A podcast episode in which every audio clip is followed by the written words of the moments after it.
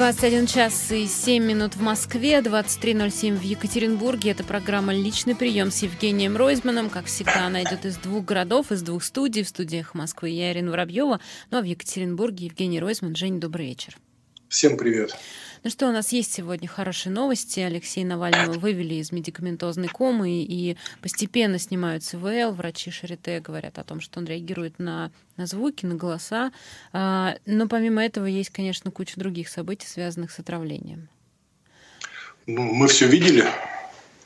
Мы все видели, это что значит? Давай, что, что Нет, мы, ну мы все видели последовательность происходящего. Угу. И, конечно, имеет смысл обсудить коротко послание доктора Рошаля, э, обращение э, к ассоциации медиков с просьбой проводить совместное расследование.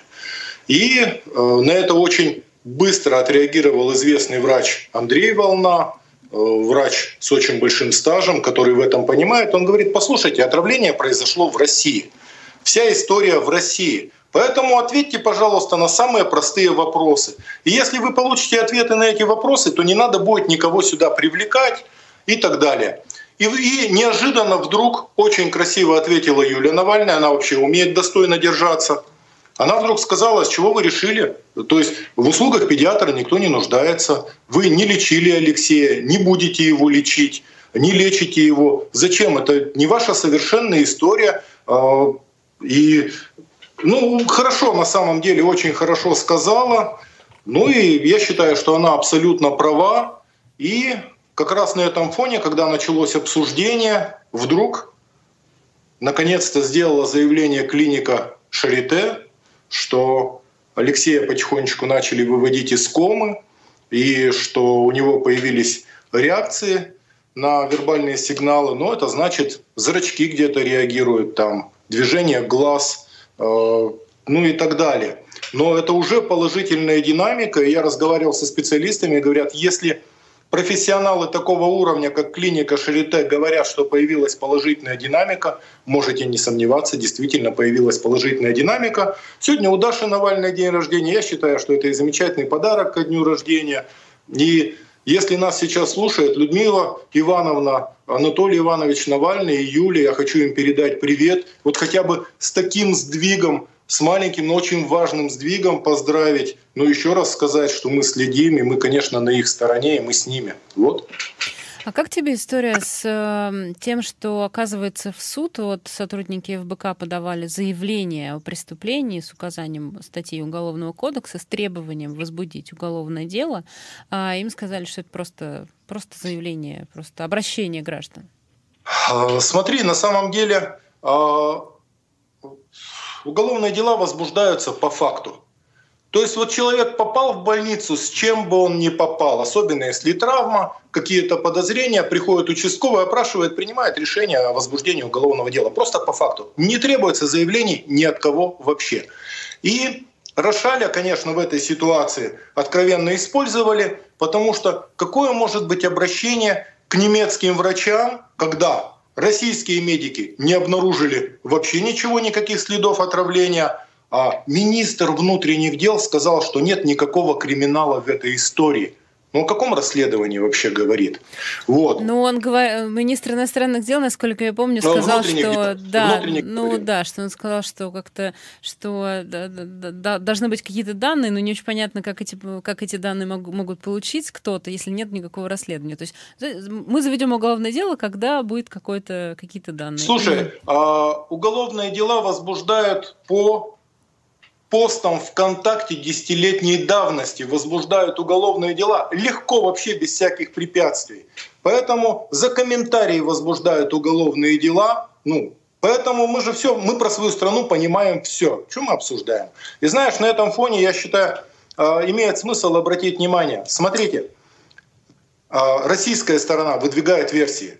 Панкреатит, нарушение обмена веществ, нарушение э, тяжелые диеты, перегрелся на солнце. Алкоголь Потом там еще был. Алкоголь, кофеин. Немцы в этот момент выдвигают одно – отравление.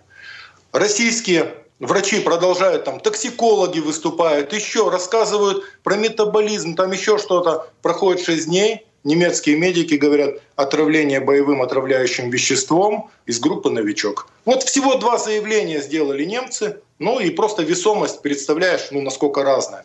Поэтому но тут тоже, как мне кажется, нужно же учитывать, что в Омске, наверное, э, не было такого аппарата, который мог бы обнаружить новичок. Возможно, и в московских обычных больницах тоже, может быть, этого нету. А у немцев есть. Возможно, так выглядела ситуация? Да, конечно, только наш фельдшер скорой помощи сразу же вколол атропин, потому что он понимал, что это отравление. Повезли не в кардиологию, повезли, не в инфекционку, повезли в токсикологию, потому что все понимали, что это отравление – и откровенно первые, первые моменты там лечили от отравления. Ну, это то, что написал Андрей Волна, я помню, да. Он как раз а, эти вопросы и задает. Почему э, все, все ответы Кстати, в, кто, в России. Да, кто, не, кто не смотрел, это очень красивое было от, от профессионального врача. Э, очень красивый такой выход был. Посмотрите, нагуглите Андрей Волна. Ну, у нас на сайте Эхо был этот пост. А, и на сайте, да. да. Вот. Да, э, про Навального тут много всяких историй. Э, давай тогда мы еще вернемся к, к, к да, этой конечно. теме с вопросами от наших слушателей. Э, еще раз хочется сказать, что, конечно, мы все очень ждем еще хороших новостей про состояние Алексея Навального вслед за теми, которые нам сообщили сегодня. Беларусь, похищение Марии Колесниковой, то есть что означает то похищение, исчезновение ее и еще нескольких сотрудников? Еще трех человек из Координационного совета, но это среди бела дня. Э, среди бела дня машина без номеров с надписью «Связь» просто закинули в фургон и увезли. Но это, конечно, похоже на этих коллективов в э, Венесуэле мадуровских. То есть совершенно развязаны руки, совершенно ничего не стесняются. Но здесь может последовать обратный эффект. То есть они пытаются белорусскую оппозицию обезглавить, но в этот момент народ может объединиться и выйти на улицы, потому что начались уже открытые совершенно похищения. То есть это может быть стимулом для дальнейших протестов. Всех не запугаешь. Вот. Поэтому каждый же понимает, что он может оказаться следующим. Это едет каток, он же не разбирает, и противостоять ему можно только всем вместе. И ввиду вот поведения Лукашенко, вот последнее то, что мы наблюдаем, а, передавить можно только количеством. Просто количеством, настойчивостью белорусы могут передавить, я это вижу, и дай бог, чтобы у них получилось. Есть ощущение, что, возможно, я просто, что называется, вбрасываю, что э, Лукашенко или там власть, они хотят ответного насилия от белорусов, потому что они их не могут э, никак спровоцировать.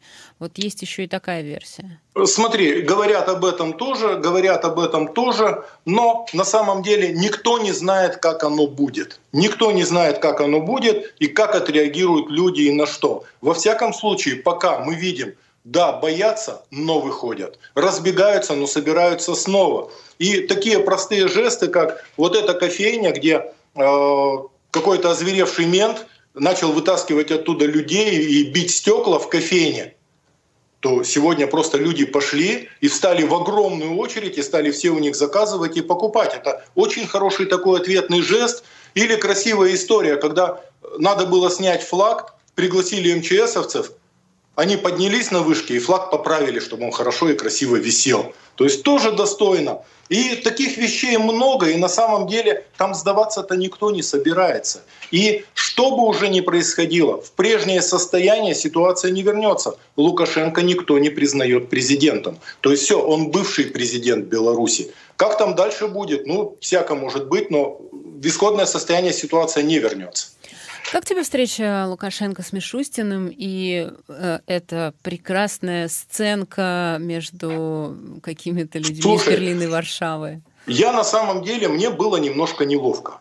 Но, на, знаешь, я наблюдал это все с таким нездоровым любопытством к чужому увечью.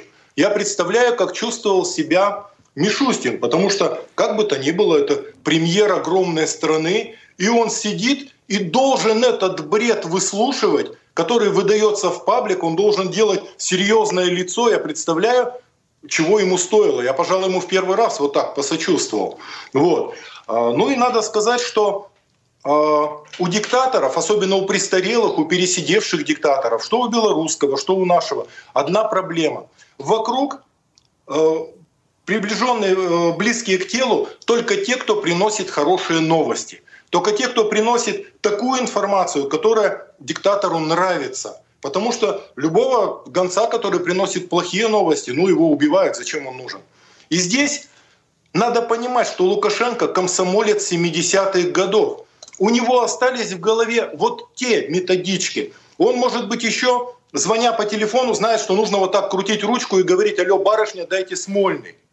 И когда там что-то звучит, что Лукашенко, там не, неправильный перевод с английского, что Лукашенко... Э, Completely nuts. Да, да, да, да, да. Ну, конченый идиот на самом деле, но ему перевели, что это крепкий орешек. Ну, послушайте, не питайте иллюзии, это уже такой дряблый орешек. Дряблый орешек 26. То есть, ну, вот. Поэтому выглядело это все по-идиотски, но очень будет обидно, что если мы залезем в эту идиотскую ситуацию, хотя у нас даже конченые пропагандисты постарались дистанцироваться, потому что, ну, слишком по-идиотски в 21 веке эта история выглядит. Ну вот мы ожидаем, точнее, э, известно, что Лукашенко вроде как планирует прибыть в Москву а, или, ну, в общем, в Россию, да, и будут у них переговоры с Владимиром Путиным. Поможет это Лукашенко? Ирина, смотри, ситуация. Уже просто одна фраза Путина, что у нас есть резерв, мы сформировали, который задействуем, раз. Второе, Э, что наш президент с их президентом, бывшим, что наш президент с их бывшим президентом все-таки встречается, приехал премьер-министр на дипломатическом языке для всего мира, понятно, мы в этой ситуации участвуем. Я считаю, что это огромные имиджевые риски для России, огромные риски именно, именно, кроме всего прочего, для стабильности, которую они так любят, потому что Беларусь кипит. И это никуда не денется, это не рассосется. И свою ситуацию, где там Хабаровск, где еще куча разных напряженных э, точек напряженности, вдруг еще попадает Беларусь. Второе. Ну, белорусы это самый дружественный, самый близкий нам народ. Я не уверен, что они это воспримут, и они к этому готовы. И мы заходим в еще одну сложнейшую конфликтную ситуацию, причем с самым близким и дружественным народом. Для народа России никаких плюсов нет. Мы влезаем в чужую историю. Для народа Беларуси тоже никаких плюсов нет. А есть какие-то личные амбиции э, ну, пересидевших диктаторов, есть интересы бизнеса совершенно откровенные, есть интересы бизнеса, но они где-то за кадром, но это можно просчитать. Вот. Поэтому эта история и в глазах международного сообщества нехорошая, ну и для России она совершенно точно нехорошая. И, конечно, хотелось бы, чтобы нашему руководству хватило ума туда не залезать. Но есть еще один нюанс. Лукашенко – это человек, который обманывает всех. Ему сейчас нужна пауза, чтобы у него, ну, откровенно отлегло от задницы.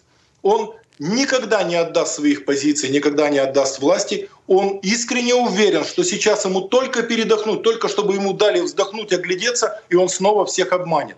Но наши тоже к этому готовы. Ему обмануть не дадут. И в этот раз гарантии будут настоящие, просто настоящие. Поэтому мы залезаем, мы все-таки залезаем, похоже, в эту ситуацию, и, на мой взгляд, это очень плохо. Ну, это ожидаемо. Мы уже залезли, мне кажется, с сапогами туда. И вот Мишустин был, и э, журналисты даже там заподменяли собой э, ушедших. Вот это все. Такое штрейк, штрейкбрехерство такое некрасивое. Ну, что имеем, то имеем. Я, конечно, желаю народу Беларуси выстоять, отстоять свои права. Ну и когда-то, чтобы страна все-таки обновилась, потому что это достойные люди. И мы, конечно, э, понятно, что мы начинаем уже которую программу с э, историей с Белоруссией и с историей с Алексеем Навальным. Но у нас вот в стране буквально 13 числа пройдут выборы во многих регионах. Там будут разные выборы, и местные, и городские, и губернаторские. И как тебе кажется, в этом смысле они действительно такие важные? Потому что очень много людей сейчас об этом говорит и обращает на это внимание, как как на одни, одно из центральных политических событий, которое нас ждет? Я объясню, в чем дело, как я вижу, как я понимаю. Эти выборы очень интересные, показательные, 13 регионов, выборы в самые разные, на самых разных уровнях власти. И, пожалуй, первое, есть возможность реально переголосовать Единую Россию при помощи умного голосования. Это реально, потому что уже технологию обкатали. Если включиться, зайти на сайт умного голосования, посмотреть сегодня вечером или завтра утром будут известны все кандидаты, у которых есть больше шансов, чем у э, Единой России. И если действительно пойти и проголосовать, то можно Единую Россию ну, просто вынести в регионах. Если это получится, то будет совершенно понятно, что надо делать э, в единый день голосования на думских выборах. С думскими выборами будет обязательно одна история. Э, у нас в России ни одного разу в истории России выборов в Государственную Думу не проводилось по одним и тем же правилам. То есть в последний момент какую-нибудь карту из рукава достают. Дума совершенно подконтрольная и послушная, и поэтому какой законопроект внесут, они его примут в один день. Какая-нибудь Терешкова там появится еще и примут. Поэтому в последний момент они что-нибудь передернут точно. Но Сама ситуация с умным голосованием, она интересная, она может в регионах работать везде, потому что выборов одновременно происходит много, и не накрыть такую поляну никому с административным ресурсом может получиться. Но выборы в Государственную Думу вполне возможно, что могут назначить досрочное и какие-то новые правила ввести. Но тем не менее умное голосование успеет приспособиться к этому. Поэтому кто хочет побороться, посмотрите сайт умного голосования, зарегистрируйтесь, может получиться. Вот. Ну, то есть самое главное у кандидатов это быть зарегистрированными, потому что довольно много людей сняли с этих выборов и не допустили их. Да, Ирина, на самом деле надо понимать, что всех претендующих реально на победу не допускают. Но как только не допустили реально претендующих на победу, в очередь встают следующие Понимаешь? И чтобы это сделать, чтобы отсечь всех, надо просто выборы отменить. Пока этого сделать не могут, отменить выборы. Пока выборы не отменили, вот мое уважение к Навальному именно еще здесь, что он использует все возможные легальные способы. Это очень такой честный подход, упертый подход, но тем не менее он их испробует все. Посмотрим, даст Бог, получится. Ну, кстати, вот вышла же вторая часть. Это такой у них сериал у ФБК, э, который они снимали в Новосибирске и в Томске. Вышел э, ролик про Томск. И э, вот второй город уже, который, что называется, вскроешь половицу, и там прям совсем все плохо. И есть опасения, что так можно любой крупный город в России вскрывать, и, в общем, получится то же самое. Совершенно точно, что очень много болевых точек. И кто-то должен это делать. Но это настолько важно, это, случай, это служит откровенно оздоровлению обстановки и на местах, и в стране в целом. Это необходимо делать, понимаешь? То есть здесь и роль, конечно, Навального очень большая, и он правильно это делает, и огромное ему за это спасибо. То есть стало понятно, ну, чего могли лишиться. Удивительно, как э, у людей руки не опускаются. А вот после этих фильмов как-то вообще не, не хочется думать об этом даже.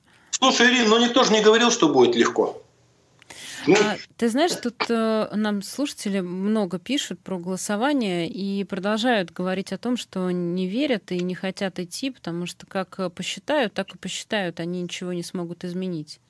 Смотрите, где-то где-то могут посчитать, везде не смогут посчитать, везде не посчитать. В каждом случае это будут уже выборы, это будут наблюдатели. То есть это настоящие выборы, да, трехдневные это сложно, но тем не менее это будут наблюдатели, за каждый голос можно бороться.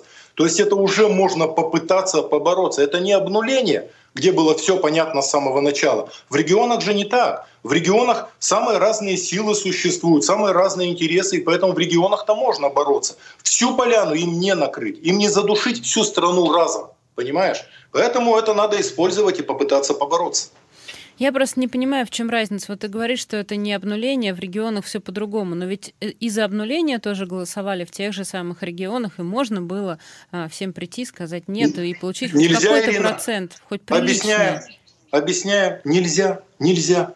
Потому что это не играло никакой роли вообще, потому что поправки уже вступили в силу. И это э, была такая легитимизация произошедшего. Вот и все. И там был вопрос-то только участвовать, не участвовать. То же самое, когда выборы президента только один кандидат, ну, хочешь ходи, хочешь не ходи, все остальное это подтанцовка. То есть, ну, конечно, можно за Собчак проголосовать, ну, пожалуйста, кто хочет. Ну просто ты же понимаешь, о чем я говорю, когда э, на одни выборы э, никого не зовут и говорят, что стыдно ходить, это не выборы, потом на следующий выбор говорят, нет-нет, это уже выборы, давайте пойдем. Ну, э, реакция Ирина, избирателя, а она, момент... она не может быть такой с выключателем, нет? Почему? В этот момент, почему умное голосование? В этот момент ты начинаешь думать. Когда существует хотя бы два кандидата, ты можешь там, ну понятно, да, тебе не нравится кандидат, там тебе блевануть хочется, ну, и, но ты идешь и голосуешь, и хотя бы делаешь, совершаешь какой-то взлом системы. Что сделал Навальный? Они, и он, и Леня Волков, и ФБК, они придумали, как им сломать игру.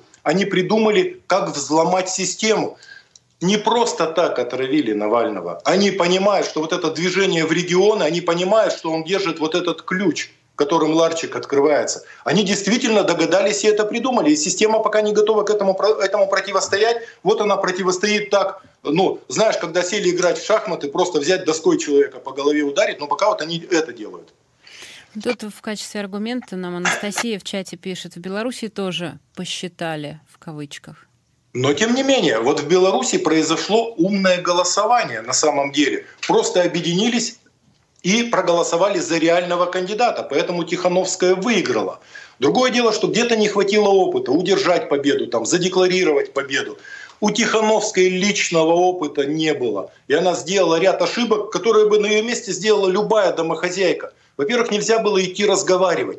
Ну с чего вдруг она фактически победитель выборов идет в ЦИК подавать там жалобу и так далее. Хочешь идти в ЦИК? Пиши, мои сторонники, мне вот, меня зовут в ЦИК, поддержите меня, придите. 10 тысяч человек бы пришло, и никто бы, не, никто бы не, не, не вздумал бы ее там задерживать, увозить и так далее. Понимаешь? Ты сейчас Другую обвиняешь Тихановскую в том, что она неправильно сделала, что пошла в ЦИК. Но виновата-то в этом не она, а в том, что с ней сделали. Послушай, ну, те люди, конечно, которые сделали. Конечно. Я просто говорю об ошибках. Ее штаб Э, ее предвыборный штаб блестяще провел кампанию, а потом просто опыта не хватило. А может, еще и страшно стало. Я не это, я ну, просто... Ну, Марию Колесникову вообще вон среди белого дня на улице. Слушай, И не надо ни стала... в какой цик идти. Да, Ирина, она стала последние дни, она стала уже таким лицом протеста. Она откровенно грузилась ответственностью, брала на себя роль лидера и не боялась. И, конечно, я надеюсь, что скоро, ну, в лучшем случае, конечно, и она где-нибудь за границей там проявится в Литве или в Польше, вывезут там на границу, выбросят. Дай бог, чтобы это было так. Вот дай бог, чтобы это было так. Если нет, я считаю, что весь народ Беларуси имеет полное право выходить. Но если людей начали воровать на улице, ну, а, знаешь, у нас полминуты до перерыва, тут поступило предложение конструктивное вообще перестать устраивать голосование в школах, чтобы учителя не участвовали, а перенести голосование участки куда-нибудь в другое место. Вот в какое место? Потому что у власти самое простое участки переносят, э, располагаются в школах и в больницах. Везде, что в школах, что в больницах, везде работают бюджетники и всегда куча возможностей для злоупотребления.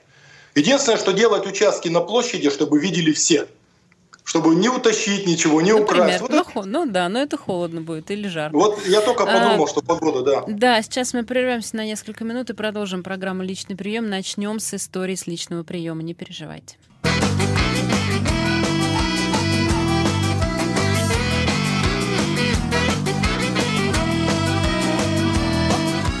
21 час 34 минуты в Москве. Продолжается программа «Личный прием» с Евгением Ройзманом. Мы продолжаем. А, и у меня предложение. Нас тут просят прокомментировать а, Пригожина, его деньги. Вот это все. Давай не будем.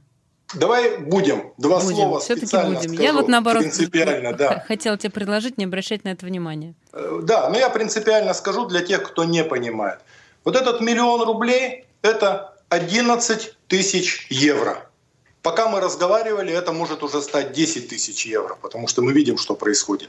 Вот. Поэтому это 3 копейки, которые он вбрасывает и его пиарят по всем каналам, рассказывают об этом. На самом деле суть объясняю всем, что происходит. Пригожин всеми силами отчаянно отвлекает внимание на себя, привлекает внимание к себе, чтобы отвлечь внимание от своего хозяина, чтобы отвлечь внимание от Путина. Совершенно понятная логика, совершенно понятная совершенно понятные поступки, только он громко лает, чтобы отвлечь внимание от своего хозяина. Все.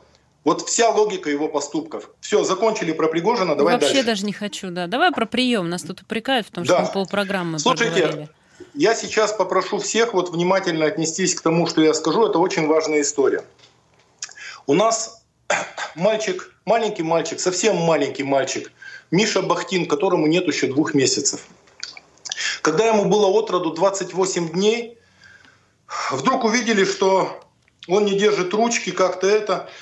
Испугались, потому что мальчик родился здоровый совершенно. И пошли в клинику в платную УГМК. И впервые в УГМК на 28 день, говорят, у ребенка СМА. Родители перепугались, чуть не в обмороке. Бросились в Москву. Москва подтверждает. И они попадают в сложнейшую ситуацию. Сейчас ребенку необходимо поставить спинразу, а спинраза зарегистрирована, она есть, и Минздрав обязан поставить спинразу. И если ему поставят сейчас в течение трех дней, то он будет ходить. Если ему сейчас поставят в течение двух недель, то он будет уже только сидеть. А если поставят в течение месяца, то он сможет только дышать. Все, счет идет на часы. И они в четверг пишут письмо в Минздрав. Пишут письмо в наш Минздрав, прикладывают все документы, все оформлено, срочно нужна спинраза. Звонят в Минздрав, они говорят, у нас для ответа есть месяц. Но чиновники умеют проложиться, они по закону говорят правильно, действительно у них для ответа есть месяц. Но все специалисты сказали, что если ему поставить сейчас, то они ему спасут ноги, он встанет на ноги. А у них задача поставить ему сейчас спинразу, это 32 миллиона, поставить ему сейчас спинразу. Подожди, спинразу не Залгензма, именно спинразу. Нет, нет, нет, нет, нет угу. слушай, слушай. Задача поставить сейчас спинразу, остановить вот этот процесс, потому что отмирают мотонейроны, э, белка не хватает, отмирают мотонейроны, и процесс идет, он каждый день ухудшается. Если они ему сейчас ставят спинразу, у них есть год для того, чтобы собрать 160 миллионов. Мы соберем в полутора миллионном городе, но если будет год, если будет время, Минздрав не может через какие-то там свои перешагнуть, э, как-то так, они говорят, у нас таких 40 человек и так далее, но здесь счет идет на часы. Но я хочу сказать следующее. У нас, что касается денег, кстати, частники э, спинраза в городе есть, у них это стоит э, закупки для Минздрава порядка 18 миллионов. То есть 32 миллиона это уже вот так на выходе. Родителям не собрать в течение нескольких дней. И сейчас, если говорить о деньгах, на пиар губернатора, это называется статья э, в бюджете, это поддержка СМИ, там публикация актов, там поддержка СМИ – 540 миллионов. Представляешь, что это такое? То есть эти деньги есть, это можно сделать. Никто на себя не берет ответственность.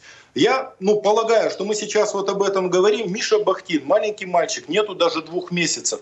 Он 22, 22 Э, июля родился. И, может быть, сейчас услышит кто-то, перекинет информацию там Игорю Алтушкину, который приходит на помощь там, ну, в самых тяжелых ситуациях. Кто-то услышит, у нас тут пять форбсовских олигархов в городе, и парни серьезные, и очень себя красиво зарекомендовали и показали в момент пандемии, вваливали свои деньги, помогали всем. Я думаю, что услышат там, я по возможности там везде перекину информацию. Но это надо решить за завтра и край послезавтра. Потому что в пятницу, если ему до пятницы не поставить, если ему до пятницы не поставить, он уже не будет ходить. Если ему не поставить в течение двух недель, он уже не будет сидеть. То есть вот такая вот ситуация. Может быть, вот. кто-то еще слышит нас, не только те, кто э, уральские, скажем так, э, может быть, кто-то другой хочет помочь, потому что э, тут действительно спинразу включили, но э, родители сейчас судятся, выигрывают у государства суды, что им детям нужна спинраза, и не могут получить это лекарство. Это настолько и... длинная бюрократическая да. процедура, что сейчас она совершенно неприемлема абсолютно. А вот это вот наша ситуация, где счет идет на часы. И самое главное, что Минздрав все равно найдет спинразу и поставит. Но сейчас Миша Бахтин, просто чтобы у вас в памяти осталось, маленький мальчик Миша Бахтин, у которого есть шансы выжить и стать нормальным человеком, если в течение трех дней мы сумеем это сделать. А, да, я хочу сказать для тех, кто смотрит нас в Ютубе, и вдруг у нас все зависло, и вы переключились на радио, действительно, немножко у нас висит трансляция, но сейчас вроде отвисло, и все будет нормально. Так что вы не пугайтесь, мы с Евгением Розиным продолжаем, связь у нас а, настроена прекрасно. Давай еще про прием. Ирин, слушай, с приема очень серьезная история, и я бы, конечно, хотел поставить голосовалку, потому что она такая этическая, очень интересная. Помните, была страшная история в Иркутске, когда в течение нескольких дней от отравления лосьоном боярышника умерло 72 человека. Это ну, чудовищная совершенно история была. Люди покупали, причем были люди, которые, нельзя сказать, что они обеспечены, но они были не бомжи. Они работали, ну, маленькие деньги, небольшие у них были, вот так вот они выпивали. Погибло в течение нескольких дней 72 человека. Началось уголовное дело. Началось уголовное дело, доказали 65 погибших. Представляешь? 65 погибших, задержали трех азербайджанцев и Мехдиев, фамилия у самого главного, и двух продавщиц. А, у одной фамилия Милентьева. Так вот, Мехдиев, который поставлял, который разливал, клеил этикетки, получает 9 лет, а продавщица Милентьева получает 8,5 лет. Ох. Вторая продавщица получает 8 лет, ну еще там два парня азербайджанца, с ним его подельники получают по 9 лет. Им вменяют ОПГ. И вот проходят трое вот этих, которые доставляли, клеили этикетки там и организовывали, и две продавщицы, которые продавали. Нам звонят с Иркутска и говорят, вот такая ситуация, какая-то несправедливость. Я говорю, стоп. Она совершенно точно знала, что продавала. Даже не сомневайтесь. Любой продавец в таком ларьке точно знает, кому и что он продает. Ну да, продавала, но тем не менее, ведь не она организатор и так далее. У меня у меня очень жесткое мнение. Каждый знал, что делает. 65 погибших доказано. Поэтому я считаю, что все справедливо. И я еще считаю, что мало дали. Но мне интересно, как люди воспримут. Давай поставим голосовалку. Ну, а какой ты вопрос хочешь задать нашим слушателям? Справедливо ли э, давать да, э, справедливо продавщице справедливо такой ли... же срок, как э, да, ну, почти такой? такой, же. такой Непосредственный реализатор получает такой же срок, как организатор. Справедливо ли это? Хорошо, давай. А, мы готовы Это интересно. запустить голосование. Голосование будет по телефону. А, итак, если вы считаете, что все, справедливо, что вот вы слышали историю, есть продавщица, которая непосредственно этот товар продавала, и ей дали по этому уголовному делу почти столько же, сколько организатору. Погибло больше 70 человек. Вы считаете это справедливым или несправедливым? Если да, это справедливо. 101 20 11. Если нет, вы считаете это несправедливым, 101 20 22, код Москвы 495.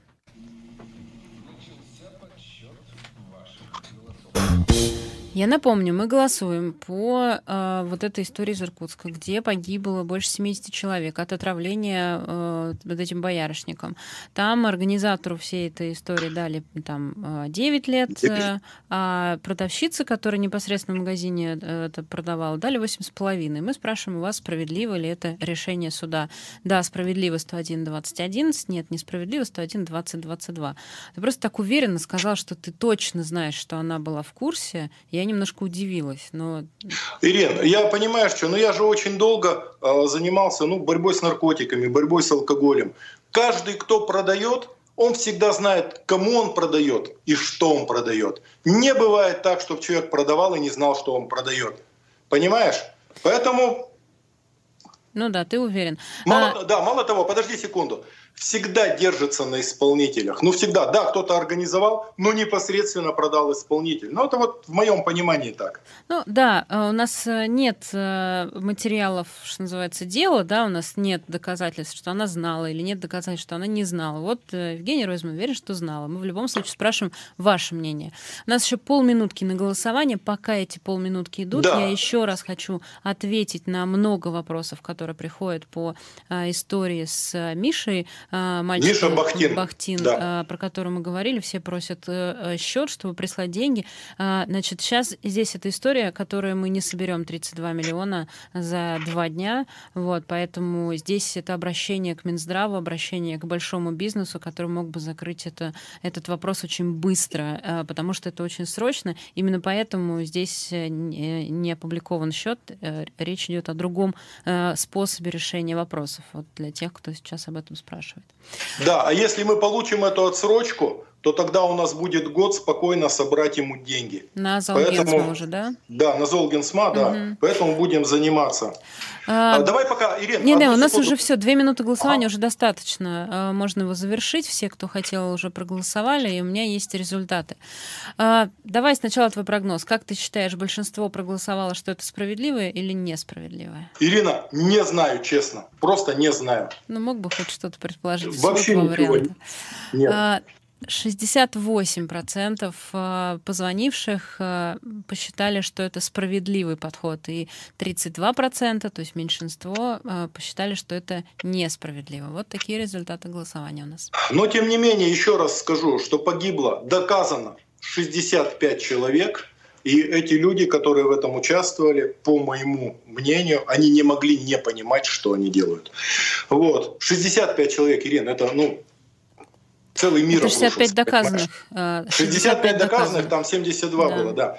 Слушай, очень важно, короткая такая ремарка для жителей Екатеринбурга, Свердловской области. У нас до 10 числа включительно идет, голосов... идет а, сбор подписей за возврат прямых выборов мэров. Поэтому основной куб стоит на драме с 12 часов до 20. Можете набрать «Народная инициатива», нагуглить. Осталось 8, 9, 10. Кто не успел подписаться, подпишитесь, это очень важно. А все еще идет сбор подписей, я думала, их уже должны передать скоро. Не, Ирина, их передадут, но мало того, что он идет, с разных регионов звонят, спрашивают этот опыт, потому что собираются сделать у себя. Оказывается, все хотят, чтобы были прямые выборы, и все хотят в этом участвовать. Это очень хорошо. Все-таки вот дремлют, людей вот так не усыпить. Все-таки люди хотят выбирать. Это очень важно.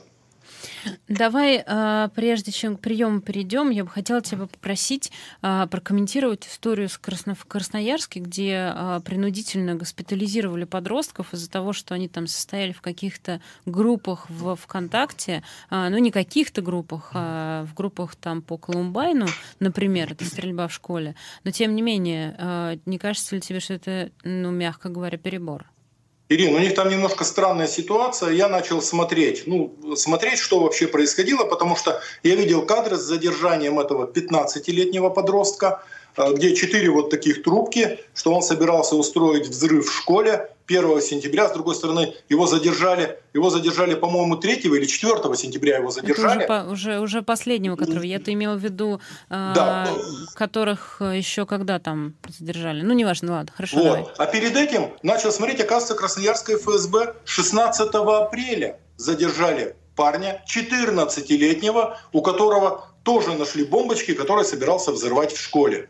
Плюс еще вот эта история про девчонку 14-летнюю. 14-летнюю, да. Э, это Алена Прокудина, по-моему, которую, да. которую забрали, которую забрали, поместили в дурдом на принудительное лечение. Обрати внимание, бессрочное.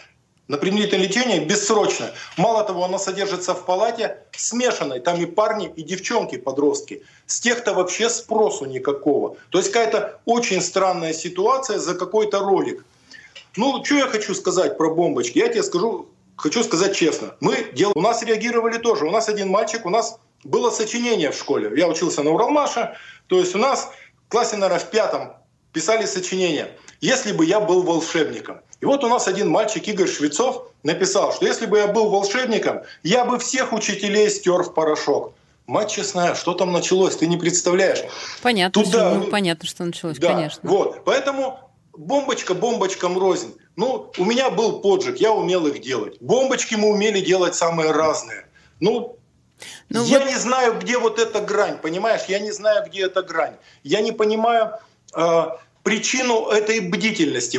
Вполне возможно, что это в контексте современных событий. Они девчонки 8, брат и сестра, которые друг друга любят, развитые достаточно дети. Ну, она такая мать, может, своеобразная, но она своих детей любила. Дети развитые. Их забрали в приют. Они в приюте находятся год. Их не отдают матери в течение года. Их пытались подать на усыновление.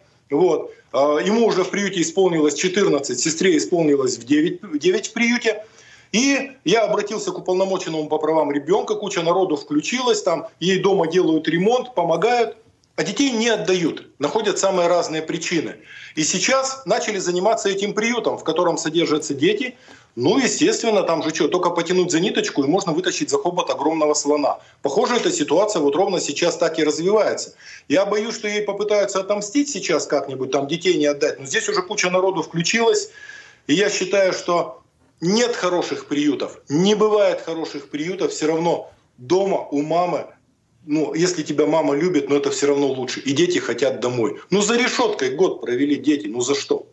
Так ремонт-то сделали в итоге дома? Да, вот ремонт что? сделали, угу. там кух, кухню сейчас ставят, все поменяли. Поэтому 24 числа будет суд, у нас усилят сейчас юристы, я думаю, что будет представитель от уполномоченного по правам человека. Я думаю, что мы как-то справимся с этой ситуацией.